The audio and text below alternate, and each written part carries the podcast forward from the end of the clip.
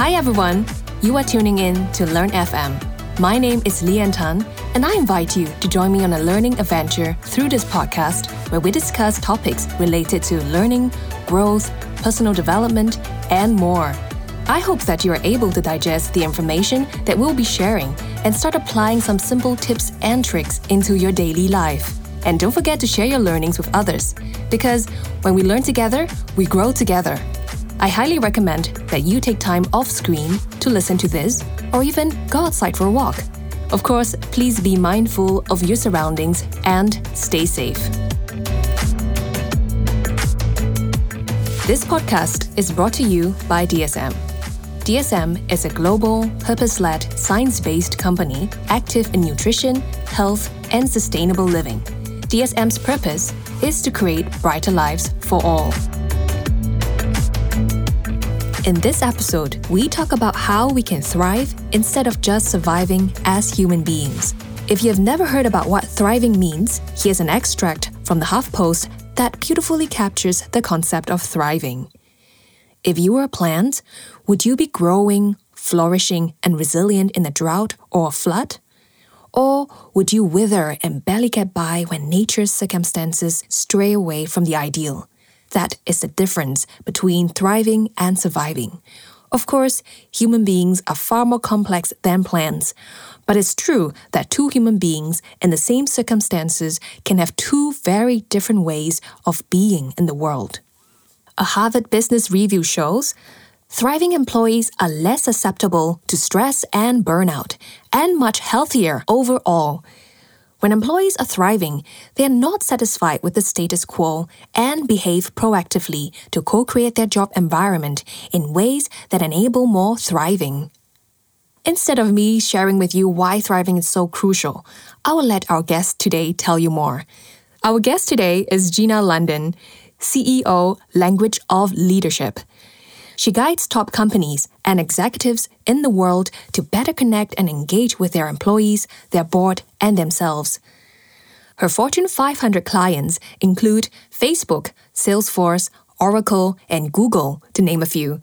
She provides interactive and motivational training, coaching, and keynote speeches on the power of communicating with purpose and impact.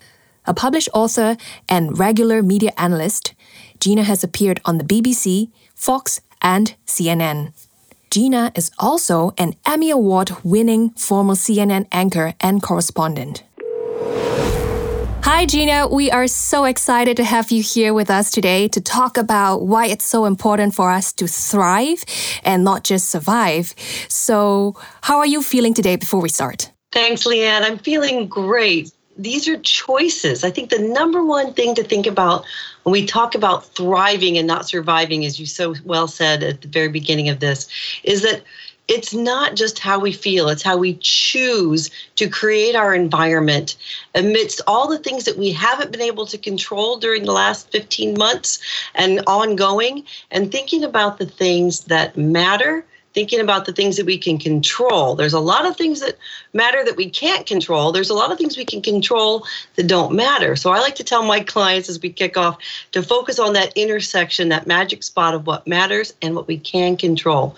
So a lot of way that we can begin to take more control and begin to thrive is to first decide that we're going to take that control. So, yes, I am choosing to feel great. Thanks. Oh, thank you so much, Gina. And because you said that choose when you can take control, I guess I'm going to play a little game with you before we get started. so, we have a little icebreaker in uh, our tradition. So, we have some questions for you. Don't overthink it, you know, just answer the first thing that pops into your mind. I have the really fun question I've been really excited to ask people recently. It's Would you rather be covered in fur or scales?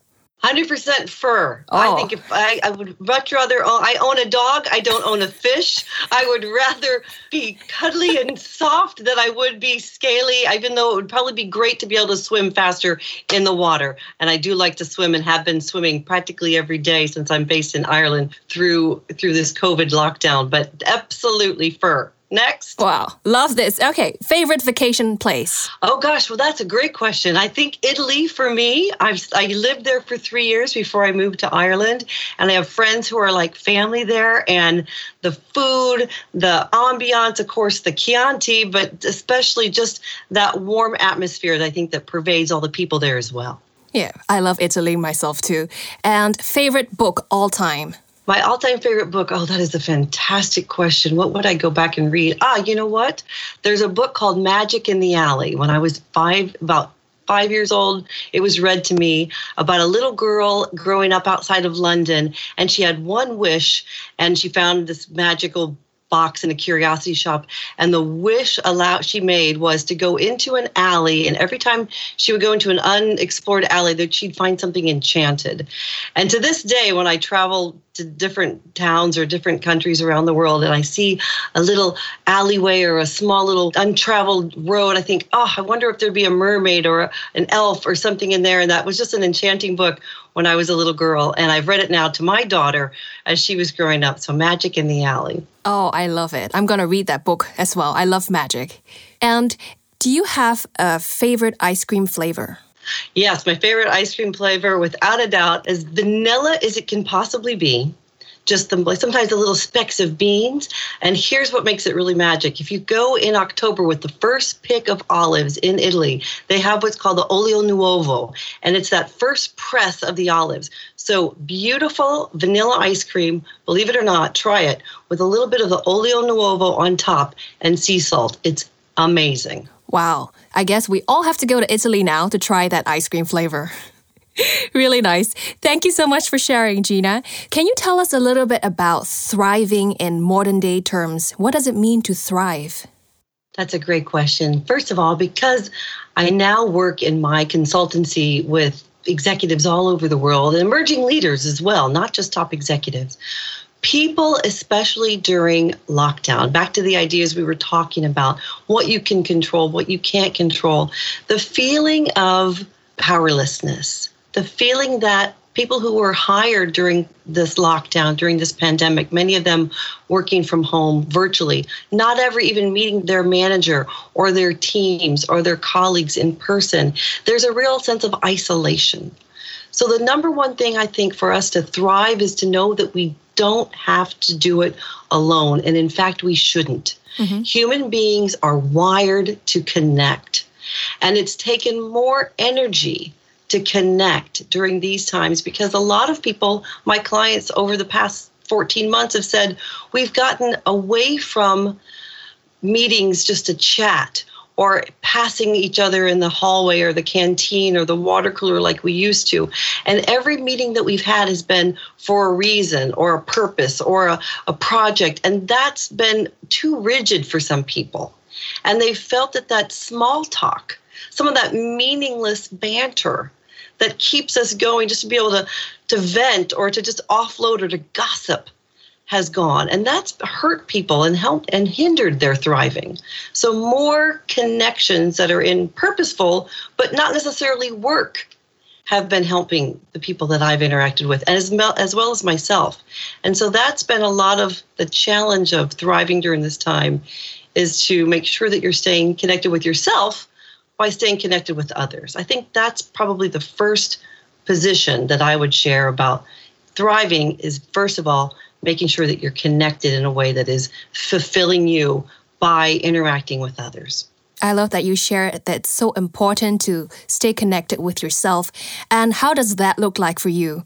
For me, it's routine. Structure is really important that I find for myself, and that is eh, pushing through the emotion of I don't want to get up earlier than I normally do. I don't want to do a run. I don't want to take care of myself physically or take care of my my nutrition because I'm just sliding away and then reminding yourself this is going to feel better on the back end. One of the things I say to my clients, for example, is self discipline is actually more important than self gratification. And sometimes we think, oh, that's counterintuitive because I feel like fill in the blank. But I know I should do fill in the blank. The self discipline part, even though it's harder, is going to have the outcome of making us feel more satisfied. And so, having again a connection. For me, throughout my lockdown, because I have a lot of clients that I have to serve and people that are, are leaders, have teams they have to support, getting that support for me so I could support others was critical. So I had a neighbor in our in my in my neighborhood who was an an athlete and really disciplined where i'm not always so disciplined in the workout. And the gyms were all closed and i said to her can we go for a jog? We were on a whatsapp group. Can we go for a socially distanced jog in the morning? And that turned out to be for the last gosh 12 months now a real lifesaver because we're getting up an hour earlier than we would normally. We're going out even during the winter time when it was before the sun was out but it just sets your mind so, self discipline, I think, is one of the best ways to get that structure that we all need to feel like we are continuing to make some progress. It's not about perfection, it's about progression. And self discipline is one of those most important things in that equation. Your example reminds me of January this year when I was still doing my yoga teacher training, but I lost the momentum and discipline to practice yoga on a daily basis because of the pandemic. I got a buddy, and we had like a 30 day handstand challenge. We met every morning at around 7 a.m. I had to wake up because I knew someone is going to be waiting for me. So I really love that you shared this tip to just have a buddy to do it together with you. There is this peer pressure that you have to do it. That's excellent. And it's a, these little physical challenges also strengthen our mind. Yeah. And that's a really important thing, too, to remember that the physicality that we're disciplining ourselves around or the nutrition that we're disciplining ourselves around, it has that benefit of keeping, of course, we know the, the science, our mind and the oxygen that it creates from the physicality will help us think clearer. It'll help us be able to be more productive throughout our day. And so it's important for us as human beings. I often say another thing I say to my clients is, We've learned especially through lockdown and work from home, that we don't have a personal life and a professional life. We just have a life. So we need to take care of it as best we can. I'm very curious. Was there a turning point in your career or personal life or awakening moment that made you feel like we human beings are meant to thrive and not just survive? That's an excellent question, and it really does bring to heart. When I was a little kid growing up in Indiana, I wanted to be a journalist. It was a dream of mine. I never thought that I'd be a network correspondent. And once I reached that dream, I never thought there'd be life afterwards because I hadn't dreamt any more than that. But to your point, Leanne, yeah, there became a time when it was apparent that working so many hours and for so long. And I loved what I did with CNN. And I love being a part of breaking news and I love being on top of current events. But there's also a real churn and burn culture in a lot of media outlets. And sadly, I was told by management don't complain because there's a line around the block of people who will do what you're doing for less. And at some point, after almost 10 years, I decided, you know what? It's time for that next person in line. I'd been given an opportunity to come aboard a, a government affairs firm. I was going to be paid more and actually given real holidays, not just paid for holidays that I never was allowed to take. and, and that's where you think, you know what? What's my quality of life? Thank you so much. How do you think thriving relates to our mental health? Well, if we're not thriving, then we're not feeling great. And if our mental health isn't great, then we're not thriving, right? I mean, they're interconnected, of course. Yes. And being able to be honest and being able to say no. For example, I did just this morning, I can share with you. I had a client who I am loving working with, but they made some adjustments last minute to some dates for some programs that we were planning on working together. And initially I said yes. And then I felt, as soon as I got off that virtual call, Leanne, I thought, you know, I don't feel great about that. And that decision of what I said initially yes to was going to impact my planned holiday in August to see my family in the United States. I haven't seen them since 2019. And I have senior citizen parents who I adore. And I realized, you know what? I'm going to circle back with them and say, if we can do that, those sessions after I'm back, I'm looking forward to doing that. But if we can't, I'm afraid you're going to have to find someone else because I can't accommodate. And this is the key factor I think about thriving. Sometimes we might say yes to something and realize we've taken too much on. Mm-hmm. Is it a more difficult choice to write that email to say, you know what, I've taken too much on, or have that difficult conversation, sometimes those are the things we have to face. Back to the idea of self discipline versus maybe following through on some things that we've overextended ourselves on. So that's a very honest answer for, I think, how we thrive is to really reflect and then make decisions based on what we know is the best outcome for ourselves. If we're happy, we can be happier for other people. I love this. And are there some warning signs when people are approaching the survival mode and not no longer thriving? Yeah, absolutely. When you are starting to feel that your cycle of physicality or eating or brain fog is becoming all encompassing, that's a signal to step back. Start eliminating things in your life that are bringing you down. And because if you can't be your best self, then you can't be serving other people. And that whole cycle is going to ripple out to other people that you impact, right? Mm-hmm. So, the number one person we speak to in our lives is ourselves. We largely live our lives in our brains. Take control of those thoughts. Find actions that can modify our behaviors to help impact us mentally better.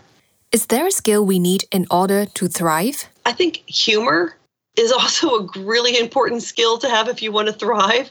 If you take everything so seriously and you're having a level of these are the projections we have to make for this month for my own personal life or my own team life and if we fall short or we or we make a mistake then everything's for naught. The same thing about dieting or nutrition or, or physicality. If you have an off day that's okay. Give yourself a break.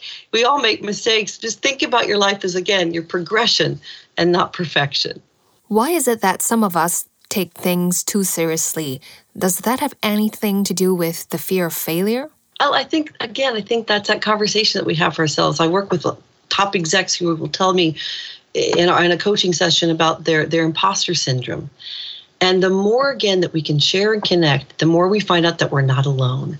The more that I when I talk about storytelling with CEOs, I'll say often it's more impactful if you're going to share a story about a fail, of, about a disappointment, about something that didn't work out the way you'd like, because we really we want to hear that you didn't have this perfect straight arrow trajectory. We want to hear that there were some difficulties or you had to try twice to make the team or what have you. And so the fear of failure, I think, does limit us from taking chances. Or we cordon ourselves off in our brain with our self limiting beliefs more than if we were just going to try. And again, that's why connections. Get an accountability partner. Tell someone your goal. Don't keep it inside so that if you decide not to do it, you're the only one that knows. Tell a few people and they can say, hey, how are you making progress on that? Or what can I do to help? And then we can do things, probably accelerate that curve because we've got help and support. Thank you. And is failure a learning lesson to others out there? Well, of course. I mean, Nelson Mandela, I think, is the one who gets the most credit. I don't win or fail, I win or learn, right? I think that's the paraphrase of, of his quote. And the idea, of course, is that our learnings, and one of several organizations will say, you know, we encourage our, our teams to fail fast. So throw out those innovations, throw out those ideas, and, and get the fails out because we're going to learn from them. And then you can course correct or you can try something different. Or you can at least say, look, the whole idea of like, what doesn't kill me makes me stronger. you know, at least if it didn't make you stronger, you learned something anyway.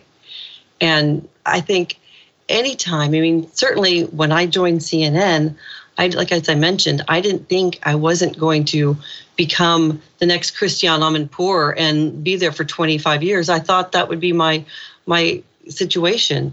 And then when I made a, a decision to no longer be there, is that a failure? For some people, it would be because why didn't you become a star? Well, it, it didn't work out that way, but you continue to go on and you become a composite again of other experiences and you impact people in different ways. I say to my clients, your story matters and share your story. And you don't have to have climbed Kilimanjaro. You don't even have to have been a reporter over at CNN. All you have to have done is had a conversation with your child, with a neighbor that meant something to you. And when you can share that story and then relate it back to why it might mean something to your audience, that's the power of shared experience. That's the, power of stories. And again, what are we? in life except for a compilation of shared, connected stories to help us encourage and grow as human beings. I love this. You're just literally quoting our tagline at DSM, which is learn together, grow together. Indeed, it's really. I did do it on purpose, but there we go. See, I know. Real power in that, isn't there? Yeah, there is. And what is your recommendation for you know the rest of us out there that there's so much news coming to us all the time? How do we handle it? That's one I get a lot because I do media analysis here in Ireland and in Europe as well. And in the world of, I think social media is a great thing. I love that we can connect through Twitter and Instagram and LinkedIn and the things I've mentioned in a variety of ways. I also think there's a lot of, again, what matters, what can we control? There's a lot of disinformation out there. There's a lot of conspiracy going on. There's a lot of opinion going on. And not every opinion is an informed opinion, right? or based in fact. I am a believer that there are not alternative facts. I believe there are different different perspectives for sure. For me, because I was a professional journalist, I believe in professional journalism. I believe in journalism that goes through checks and edits and tries to be neutral. And this is the difficulty for people who are getting bombarded. What do they say? We have 70,000 pieces of information being bombarded at us per day. Who can disseminate through all that? Nobody. So we tend to we, we tend to pick and choose what we like, right? And that becomes that bubble, that echo chamber that we've talked about, especially during the time of scare and uncertainty that the pandemic has has raised.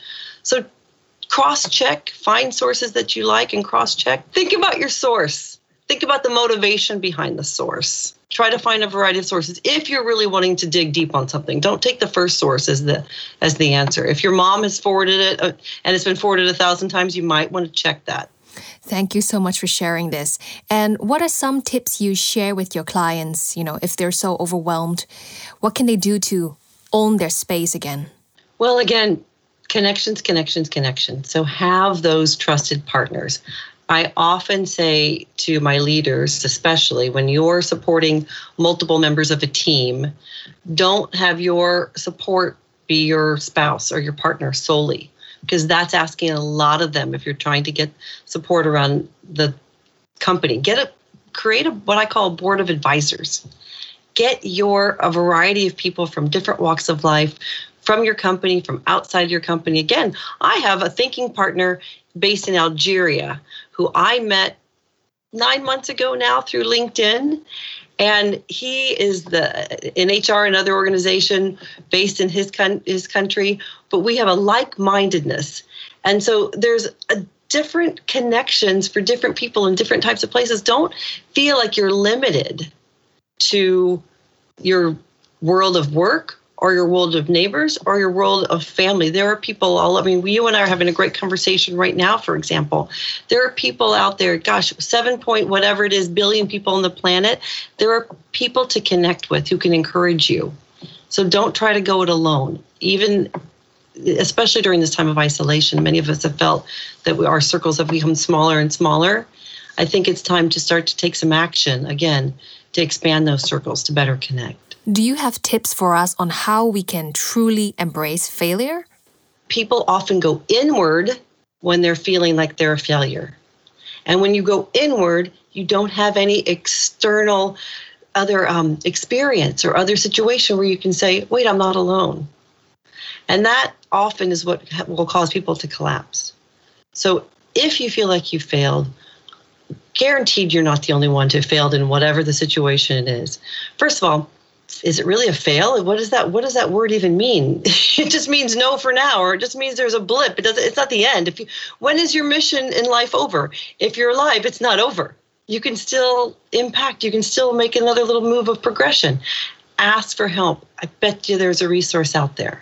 I mean, gosh, years ago when the housing market collapsed, I had I had, had just had my daughter. She was three months old. I was working for one of the largest government affairs firms in the U.S. I was fired I went from six figures to zero. I wasn't given a package, I wasn't given anything. I had to put my house on the market. I had to sell it a short sale. Guess what? They forgave the loan. You call, you don't go inward, you call and go, hey, here's the situation, can't pay the mortgage anymore. And guess what? What has that been? 12 years later, I'm fine. I started a company. I moved to another country. I've done it. I mean, I'm not running away from anything, just so you know. I could go back to the US, no problem. But the point is, I'm sharing these real stories because it happens. I mean, you read these millionaires who've declared, bankruptcy and then gone to the, you, you keep going. There are resources out there for you. That is the number one thing I can share with anybody who feels like a failure. You're not alone. You're not the only one. Take comfort from that. Thank you, Gina. And I really love that you're sharing your own story with us. We're coming to the end of this interview, but before we go, do you have any last few tips for our listeners? Yeah, I do.